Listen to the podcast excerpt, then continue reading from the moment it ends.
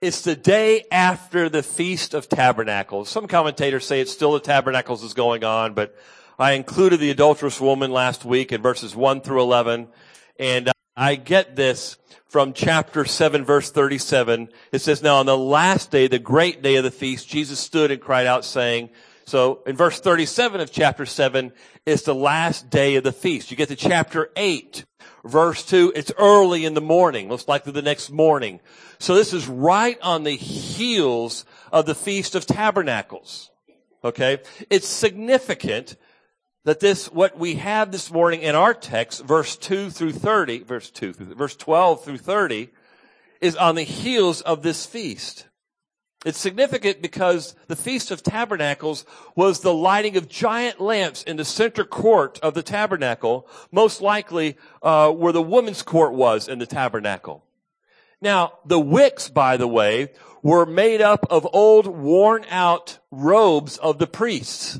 And that's what they would use to light up the temple there in the middle. And it would just illumine everything around them. And they did this, uh, as a reminder that God was with them as they wandered throughout the wilderness. Remember the cloud and the light day and night, and that's how they knew it. So it was a celebration of how God was present with them in their wanderings through the wilderness. And it was on the heels of this that Jesus makes the statement that we have this morning in verse 12. I am the light of the world. So let's stand together as we read our passage this morning, chapter 8 of the Gospel of John, verses 12 through 30. Verses 12 through 30. Then Jesus again spoke to them saying, I am the light of the world. He who follows me will not walk in darkness, but will have the light of life. So the Pharisees said to him, You are testifying about yourself. Your testimony is not true. Jesus answered and said to them, Even if I testify about myself, my testimony is true. For I know where I came from and where I am going, but you do not know where I come from or where I am going. You judge according to the flesh. I am not judging anyone. But even if I do judge, my judgment is true for I am not alone in it, but I and the Father who sent me. Even in your law it has been written that the testimony of two men is true. I am he who testifies about myself, and the Father who sent me testifies about me. So they were saying to him, Where is your Father? Jesus answered, You know neither me nor my Father. If you knew me, you would know my Father also. These words he spoke in the treasury as he taught in the temple. And no one seized him because his hour had not yet come. Then he said again to them, I go away and you will seek me. And I and will die in your sins. Where I am going, you cannot come. So the Jews were saying, surely he will not kill himself, will he? Since he says, where I am, you cannot come.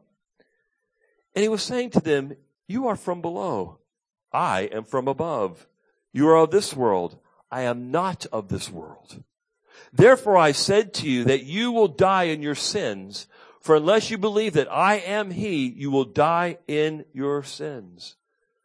So they were saying to him, who are you? Jesus said to them, what I have been saying to you from the very beginning.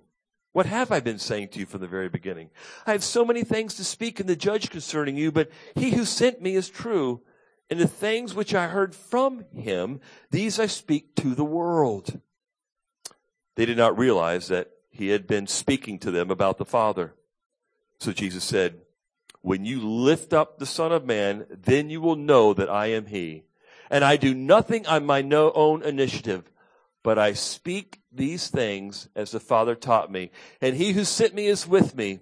He has not left me alone, for I always do the things that are pleasing to him. As he spoke these things, many came to believe in him. Let's pray. God, there are times I wish I was there, watching the combatment or the combating of the religious leaders with Jesus, watching the master handle them, watching the master being like this laser light, this beam who never lost focus. So would always say and do the things that are pleasing to you without error whatsoever, in perfect timing, in a perfect way, with the perfect words, because Jesus is God himself. He is the Son of God.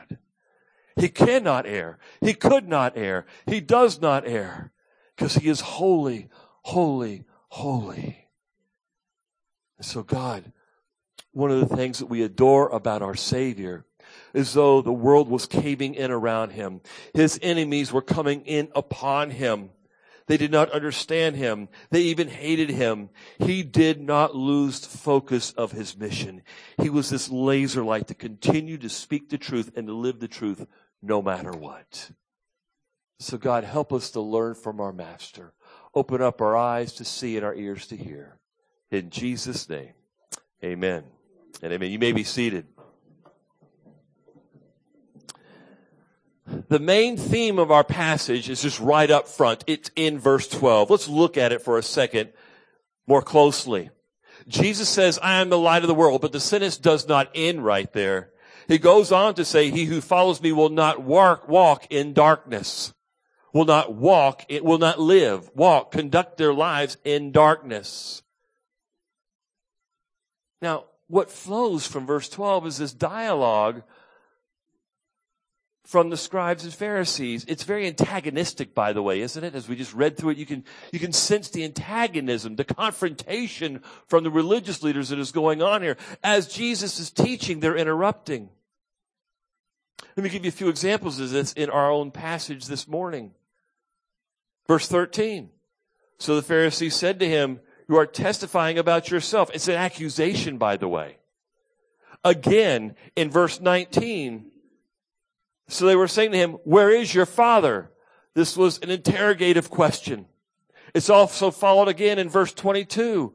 So the Jews were saying, surely he will not kill himself, will he? Since he says, where I am going, you cannot come. He's not going to commit suicide, is he? Because if he does, he's not going to heaven, he's going to hell because people who commit suicide don't go to heaven, okay? And so we're not going to follow him there, so to speak. And then you have it again in verse 25. So they were saying to him, notice the, re- the reference, they were saying, they were saying, they were saying, verse 25 the fourth time, who are you? I want you to notice something this is going to continue to build even into next week. You got to understand what's going on here. The antagonism is growing.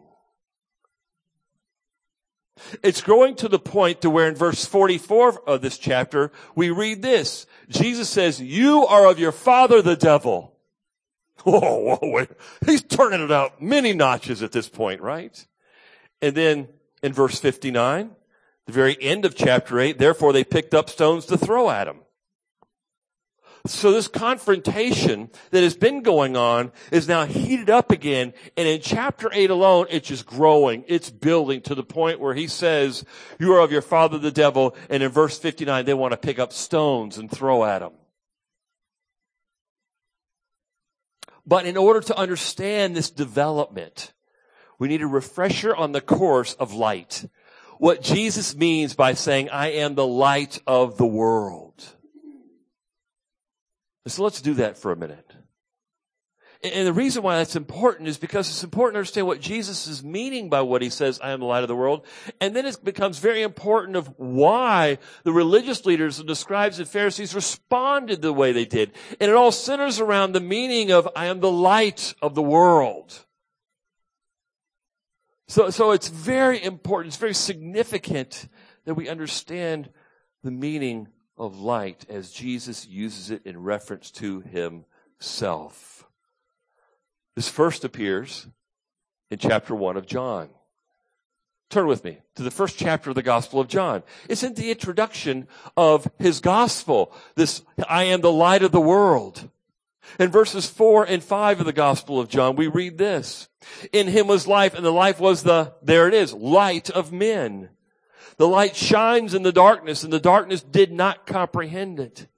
Then again in verse 9, there was the true light, which coming into the world enlightens every man.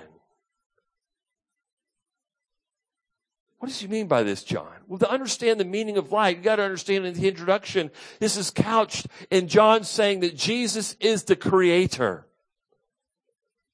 Everything you see, everything you witness, he's created. He said, let there be light, and there was light. He created humanity. Men and women, he created birth. He's created everything that we see. And John uses life and light in verse 4 together. They can't be separated. Think of it like this. Jesus is the source of life, and since he created life, he's also the source of truth, which is light.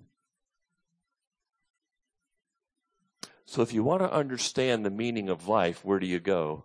To Jesus. Since he created life, the only way to understand life and purpose and how we got here is from the words of Christ himself. That's what it means by light.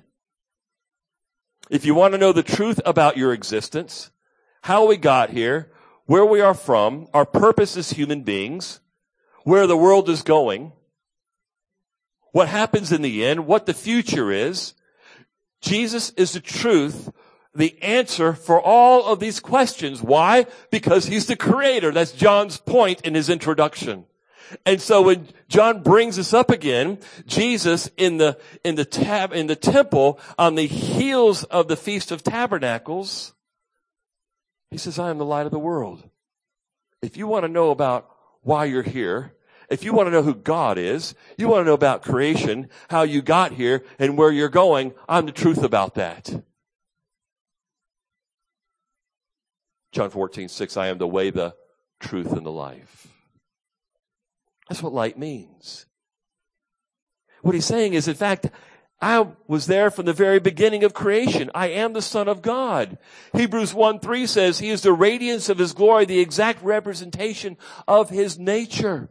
Colossians 1 15 and 16. Colossians 1 15 and 16 says this.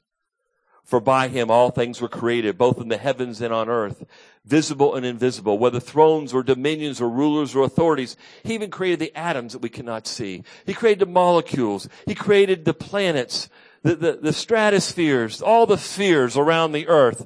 He's created everything that man can create to see. He's created. And even the things that man, the human eye cannot see through the microscopes that it's invented, he's created them. You understand? There's nothing that man could create to see that God has not created. Does that make any sense whatsoever? You get the point. He even created the demons before they fell. He created Satan before he fell. Everything. I mean, he's holy, holy, holy. This God that we talk about in the scriptures, the God of the scriptures, he's a whole other. And that's why to compare him with a human being is idolatry. It's nothing but idolatrous. And that's what sin basically is in a nutshell. That's what darkness does. It, in order to bring God down, it elevates humanity. We do it as human beings. If I can't elevate myself, I'll drag others down to make me look better. But that's in essence what humanity does, what Satan does, what the demons do with God. That's, in a sense, the essence of sin is trying to make God to be somebody he's not by dragging him down and lifting humanity up.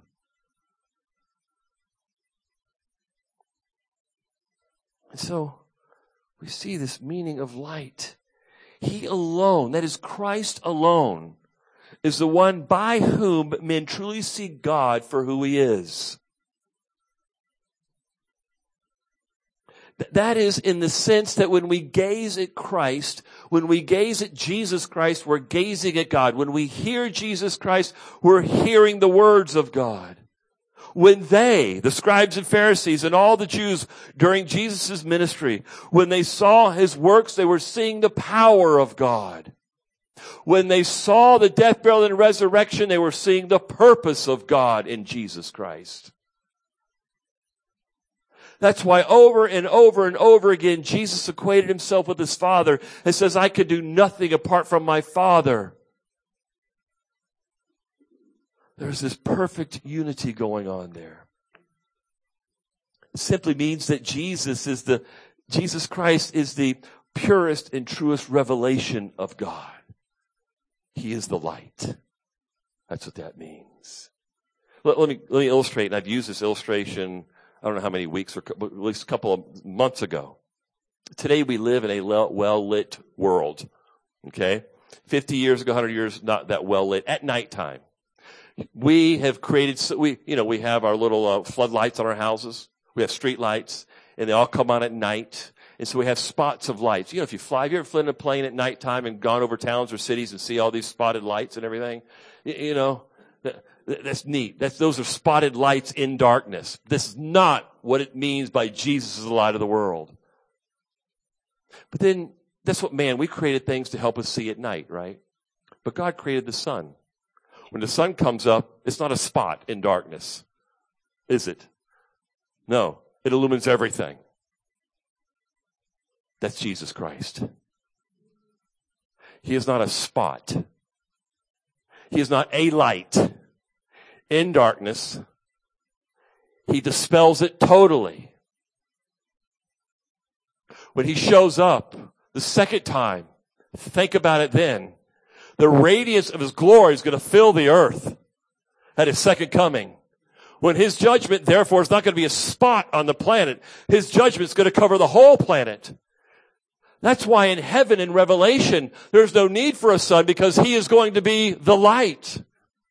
This is the holiness of God to the nth degree, beloved. And so when Jesus comes along and says, I am the light of the world, he's not saying, I am a floodlight on the corner of your house. He's not saying I am a street light in New York City. He's not even saying I'm the combination of all these lights in New York City. So when you fly over, you see all these beautiful lights in the midst of darkness. He's saying this, no, I dispel all the darkness of the universe. Why? Because in the end, sin cannot be in the presence of a holy God nor darkness, nor evil. And so, beloved, that's our blessed hope. That's why we want to be with him, because there'll be no darkness around him. That's why we're going to shed our flesh. There'll be no sin, no more tears. There'll be no struggle against sin. Because we're going to be in his presence. And in his presence, there is no darkness. There is no evil. That is our blessed, that's his promise to those who trust him.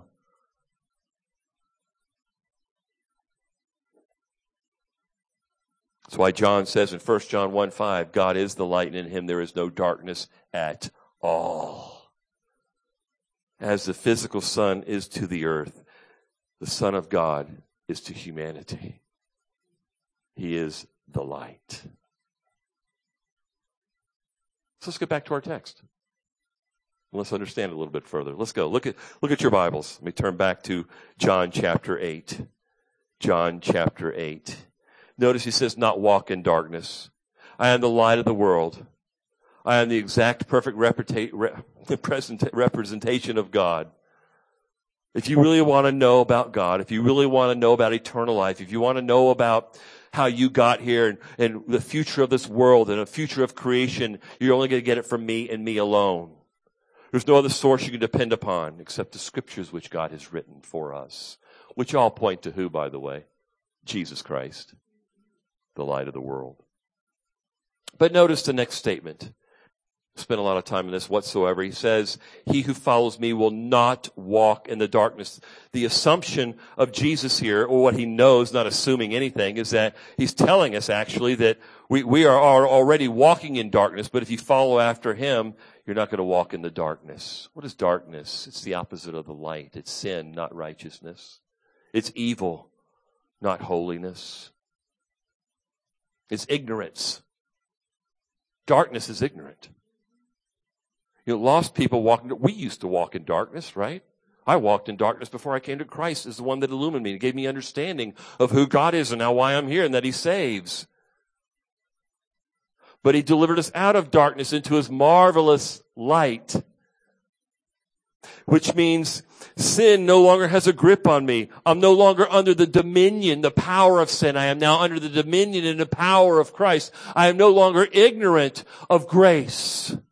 and the mercy and the love of God, I now understand it. And now I want to keep learning it and growing in it. I want to grow in the grace and knowledge of the Lord Jesus Christ. I want to grow in the grace and knowledge of the light of God who is Christ.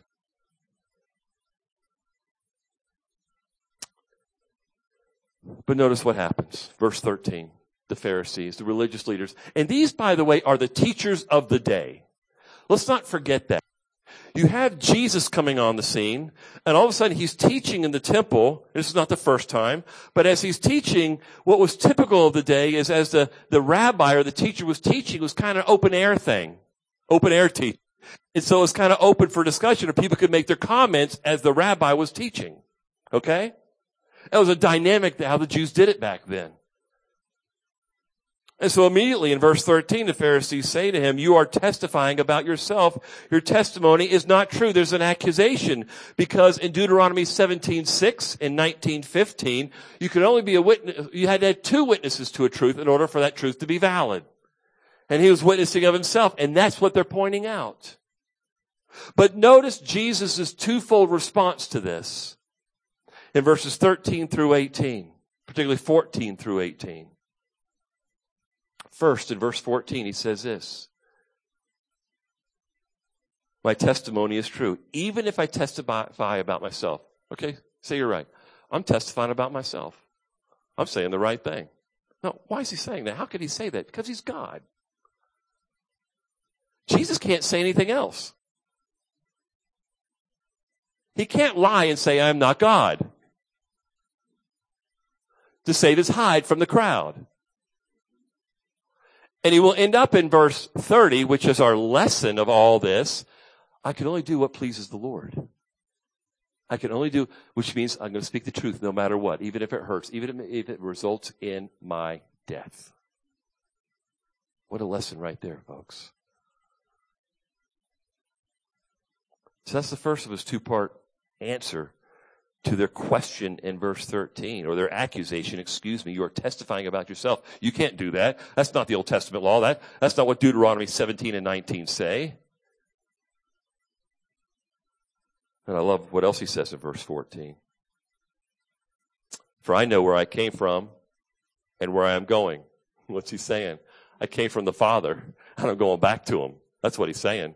And you're, you're clueless. He's telling us, you are so clueless. You are so wrapped up into yourselves. You are so much in darkness. Darkness has gripped you. Ignorance has gripped you. Evil in your own sin has just so gripped you, you cannot see. I love what Paul says in 2 Corinthians chapter 4 verse 4. Satan blinds the minds of the unbelieving. So the scribes and Pharisees, though they, though they have their own sin nature, you have Satan always appealing to unbelievers, think, having them only think about themselves all the time. To keep them blind in their own ignorance. But beloved, it's only the gospel that delivers from this ignorance. And that's why we are truth tellers. And the truth is Jesus Christ is the light. He is the only one that has the power to deliver us from our own sinfulness. That's the gospel, the good news. And so we call people to come to Christ and respond to His Lordship. And in essence, I think he's doing that here as he's talking to them. But you see, as Jesus tells about himself and proclaims himself more and more, their hearts get harder and harder and harder. And that's another reality in evangelism. When people hear the clear gospel, there's no neutral zone. There's no gray matter. That person that's hearing the gospel is either going to get a little bit harder and callous to it, or they're going to get softened and warmed up to it, so to speak. And the difference is the work of God in the life of that person. By nature, man will not understand. By nature, their own sin nature, man is ignorant. And so as the preacher, the evangelist is preaching the gospel, we in our hearts are praying, God, Open up the eyes of those unbelievers in that audience. Holy Spirit, do a work in their lives. Convert them. Make them alive. Born them again.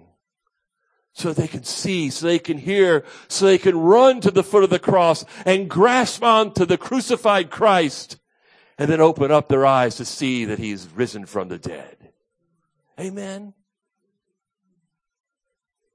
But how often today, and not only in the world, but in pulpits, are we see and hear men ashamed of that message? So they begin to tweak it, water it down.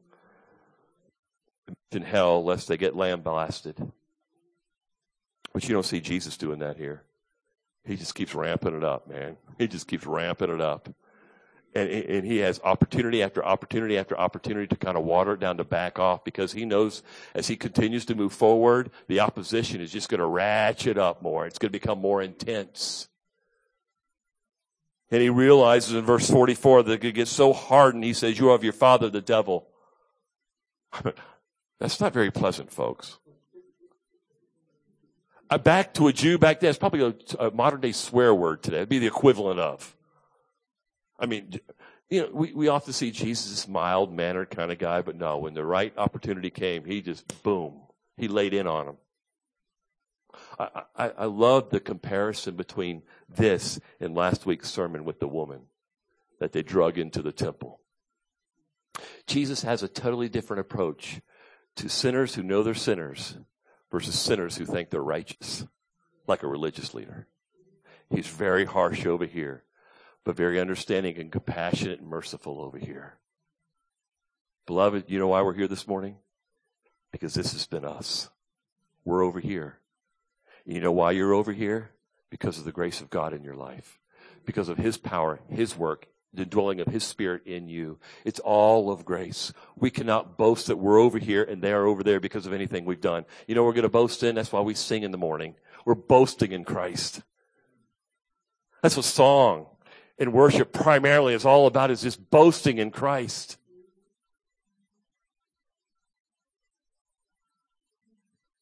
Oh, let's go on. Second of all, in verse 15, he says this on, on top of verse 14. The second part of his answer is in verse 15. You judge according to flesh. I am not judging anyone. And I wonder if he has the adulterous woman in mind at that moment.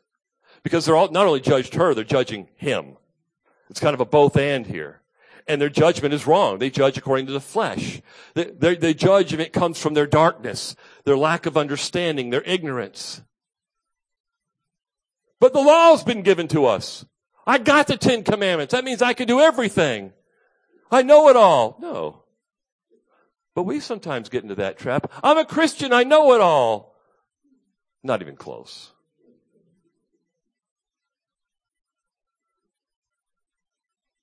Being a Christian does not mean we know it all. Being a Christian means God knows me and loves me and accepts me in Christ regardless of my sinfulness. Christianity is not about how much one knows, but that they are known. Never forget that. Please never, ever forget that.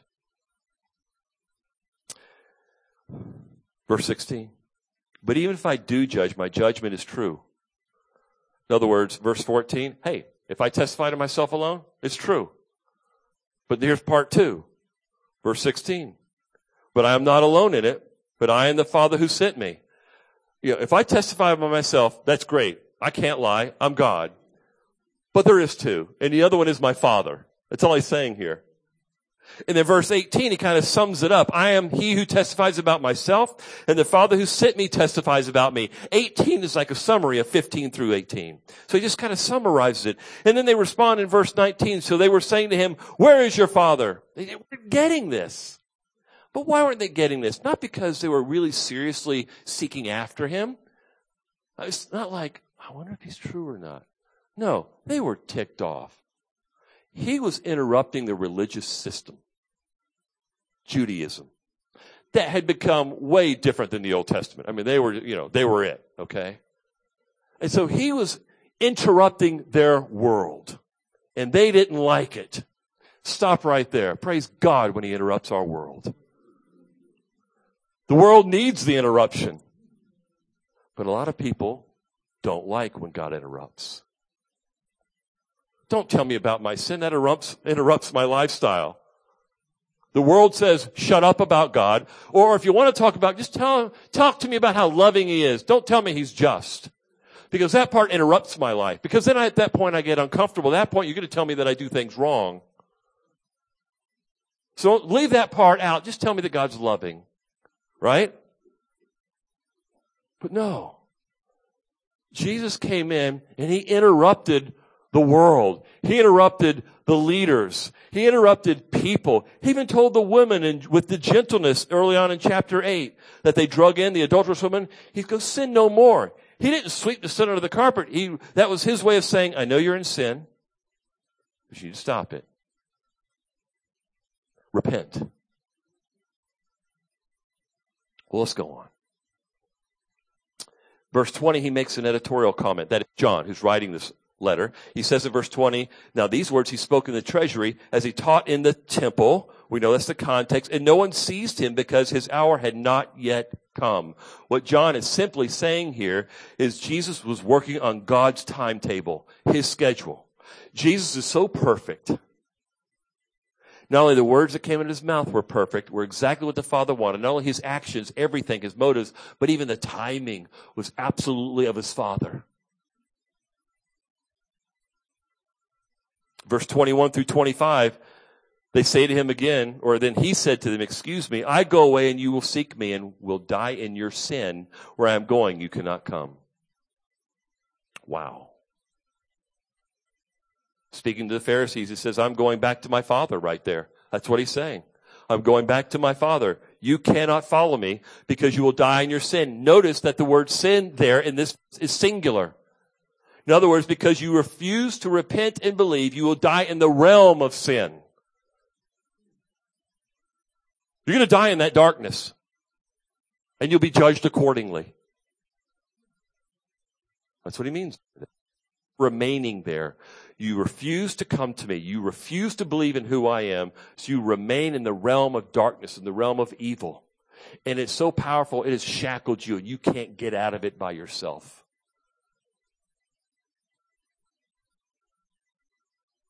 You remain under its power, the power of sin. And yet in verse 22, notice, so the Jews were saying, surely he will not kill himself, will he? Since he says, where I am going, you cannot come. Question. They're rephrasing his question, actually.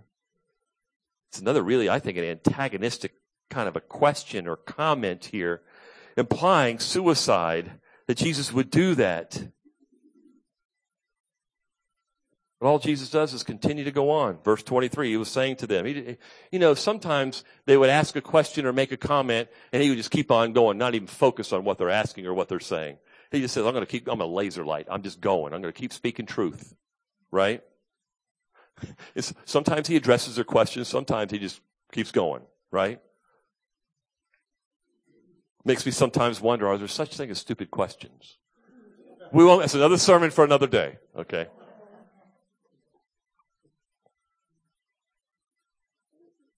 But in 23, 20, it depends on the age.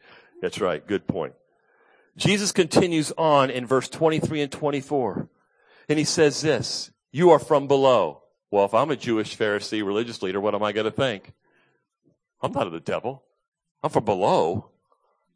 Come on. I mean, it's just, it just, it's just ranching it up, isn't he? It's just getting ratcheted up. And so you gotta understand, when Jesus is teaching, you got some feelings out there that are mad. You got people out there with these angry feelings out there, and the hairs on the back of their neck are standing up. To where at the very end, they're so angry they want to pick up stones and kill him. Wow. And Jesus knew this the whole time he's speaking. Every time he ratchets it up, he, he knows what's going on. Verse 24. Therefore I said to you that you will die in your sins. For unless you believe that I am He, you will die in your sins. You've got to take note at this moment and compare verse 24 with 21. You'll notice the repetition of the phrase, you will die in your sins. In verse 21, it's in your sin. That is the realm of sin. But now it's plural in verse 24, your sins. Listen, folks, here's what it means. If you are delivered from the realm of sin, you will never have to answer for your sins because Christ will cover them all. But if you are found still in the realm of sin, you will have to answer yourself for all your sins at judgment. But if you trust in Christ to deliver you and you've been delivered out of the realm of darkness, out of the realm of sin, then when time, judgment comes, Jesus is going to say, Father, I've covered it all. Let him in my kingdom. So notice the play on the singular part of sin, the word sin in verse 21 and the plurality of sins in verse 24. He's saying this, if you remain, if you don't trust me, I will not be your advocate in the end. And if I am not your advocate, you're going to be your own. And you're going to have to answer for all your sins that you've ever committed for all time. But if I am your ad- advocate, Jesus says, then I will cover you for all the sins you've ever committed for all time. Even the ones you had this morning or yesterday. And I'll just, in the last 24 hours, every one of us has been tainted with sin. But if you're in Christ, it's covered.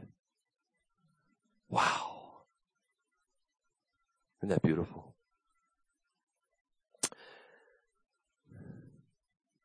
Verse 25. So they were saying to him, Who are you? I can't, I gotta say it with some attitude. So don't think they were saying it like, Oh, who are you? We, we really want to know. We're being honest here. No. Who are you? Okay. I mean, right? Jesus said to them, What I have been saying to you from the beginning. In other words, what have I been saying to you? What have I been saying to you? Verse 26, I have many things to speak to judge concerning you, but he who sent me is true, and the things which I heard from him, these I speak to the world. I'm just passing on to you what my father has been telling me to tell you from day one, from the very beginning. That I am the son of God, that I am the truth. And in this context, I am the light of the world. If you want to know who God is, gaze at me. If you want to know about existence of this world and how you got here and why you're here, look to me. If you want to know what sin is, listen to my words. Verse 27, after he said verse 26, they respond by saying, or, John actually puts another uh, parenthetical statement in there. In 27, he, he editorializes says they did not realize. In other words, John is saying that the Pharisees didn't understand that Jesus was referring to his Father when he said, he who sent me is true. Okay? When he said, he who sent me, they didn't realize he was talking about his Father. And so again, they remained in their ignorance and their unbelief. So Jesus said in verse 28, when you lift up the Son of Man, then you will know that I am He. To lift up is not referring to the resurrection, it's referring to the crucifixion. We know this because when he says, when you lift up the Son of Man, when you lift him up on that cross and put him down there on Golgotha, then you're gonna know. He's gonna cry out, my God, my God, why have you forsaken me? Then you'll know that I am He. Three days later, you'll know that I am Him. Ultimately because of the resurrection. And then he goes on to say this, and I do nothing on my own initiative. Total submission of the Son. I mean, I mean, the Father and the Son have a plan. And, God made the, God Father made the plan. The Son's carrying out the plan perfectly. Without error. Without a smidgen. Without a taint of sin. he says, but I speak these things as the Father taught me. And that's all he could do was speak the truth and live the truth. And that's what we see in verse 28 and then 29, which is our lesson for this morning, which I've already spoken about. Verse 29, he who sent me is with me. In other words, I am not alone. I'm the son of God. I bear witness to myself, but he is also the father is with me. There's your two witnesses. And Jesus as the son of God could do nothing else but witness to himself and speak the truth, right? It's only make, this just, that's just logic. That's just common sense, actually. But then he says this. For I always, for this reason, I always do the things that are pleasing to him. Now, when we read that about Jesus, we go perfection. He is holy, holy, holy. But guess what, beloved? We're called to follow his example. The desire of the Son of God towards God the Father is the desire of God's children, the church, with God the Father. Do you have that desire?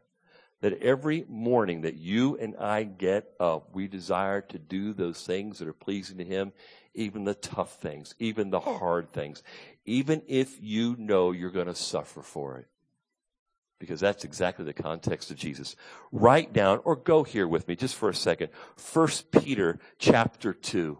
First Peter chapter 2.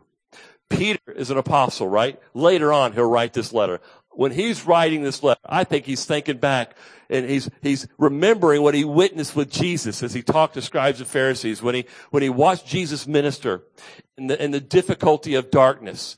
And he saw the opposition towards Jesus growing and mounting and getting bigger and bigger and intensifying. And then we read this. Verse 21 of 1 Peter chapter 2. For you have been called for this purpose, since Christ also suffered for you leaving you, that is you and me, the church, an example for you to follow in his steps, who committed no sin, nor was any deceit found in his mouth. And while being reviled, he did not revile in return. While suffering, he uttered no threats. What did he do, by the way? He kept entrusting himself to him who judges righteously. Who is that? His father which, by the way, is your Father. It's the same Father. God the Father is the Father of the Son. But if you are in Christ, then God the Father becomes your Father. And if we're in Christ, then we have that same desire in our own hearts as new creatures in Christ. And we want to get up every morning wanting to please Him even it means doing the hard, difficult things, if it means confession, repentance, saying no to certain things, it's sometimes it even means saying no to good things. Sacrificing good things for Christ. Beloved, that's the lesson. That's the example, all of this. That's what verse 29 is all about. And he who sent me is with me. He has not left me alone. Beloved, beloved, what about that phrase right there? God has not, if you're in Christ, God has not left you alone. Therefore, you can get up every morning with desire, with the desire to always do the things that are pleasing to Him. I want that one phrase to stick and be etched in our brains, etched on our hearts. Get up every morning, go to bed every night with the thought, God, I want to get up tomorrow morning wanting to please you. What would be that first thing, by the way? Now I'm asking, I mean this, is it real, what's that got to be? Did you get up and go to work real quick? You go make breakfast? Spend a few minutes with the Lord who loves you. Uh oh. That's called application, beloved. It's called, it's called applying what God has already done for us in Christ. It's called walking in the example that we have in Christ, 1 Peter chapter 2. It's called being in the Word because I want to please Him. And the only way I'm going to find out how to please Him is by being in the Word. I can get it from no other source. But here's the beauty of it God never expects you to be perfect like His only begotten Son. So God has given you something to do every day when you mess up. 1 John 1 9. If you confess your sins, He's faithful and just to forgive you of your sins and to cleanse you from all righteousness. That is not a one time thing. That's an ongoing lifestyle of repentance. Do it every day. God, you know, even on a good day, do it. Because if I have a really good day and I look back, I don't know if I really sinned. And I don't really know if I've had a day like that, by the way. Okay, really don't. But in case I do, I realize this. Even the best part of that day was a little tainted with a little bit of self. And if I have 1% of self in mind, that sin has tainted it. And though that work might glorify God, it's got nothing to do with me being just before God. It's got nothing to do with me having a relationship with God. It's not counted towards that, right? Are, you with me? And so we, we, we, we're supposed to walk in Jesus' footsteps, follow his example. But God good and well knows that as children, we're going to stumble each and every day. And the beauty of it is, when he says, if you confess your sins, he means go to Jesus, your advocate, the one who died and rose for you. Just go to the foot of the cross, go to the throne of grace, confess it, and get right back up. Renewed in the gospel and move forward once again. That, in a nutshell, is the Christian walk. Let's pray.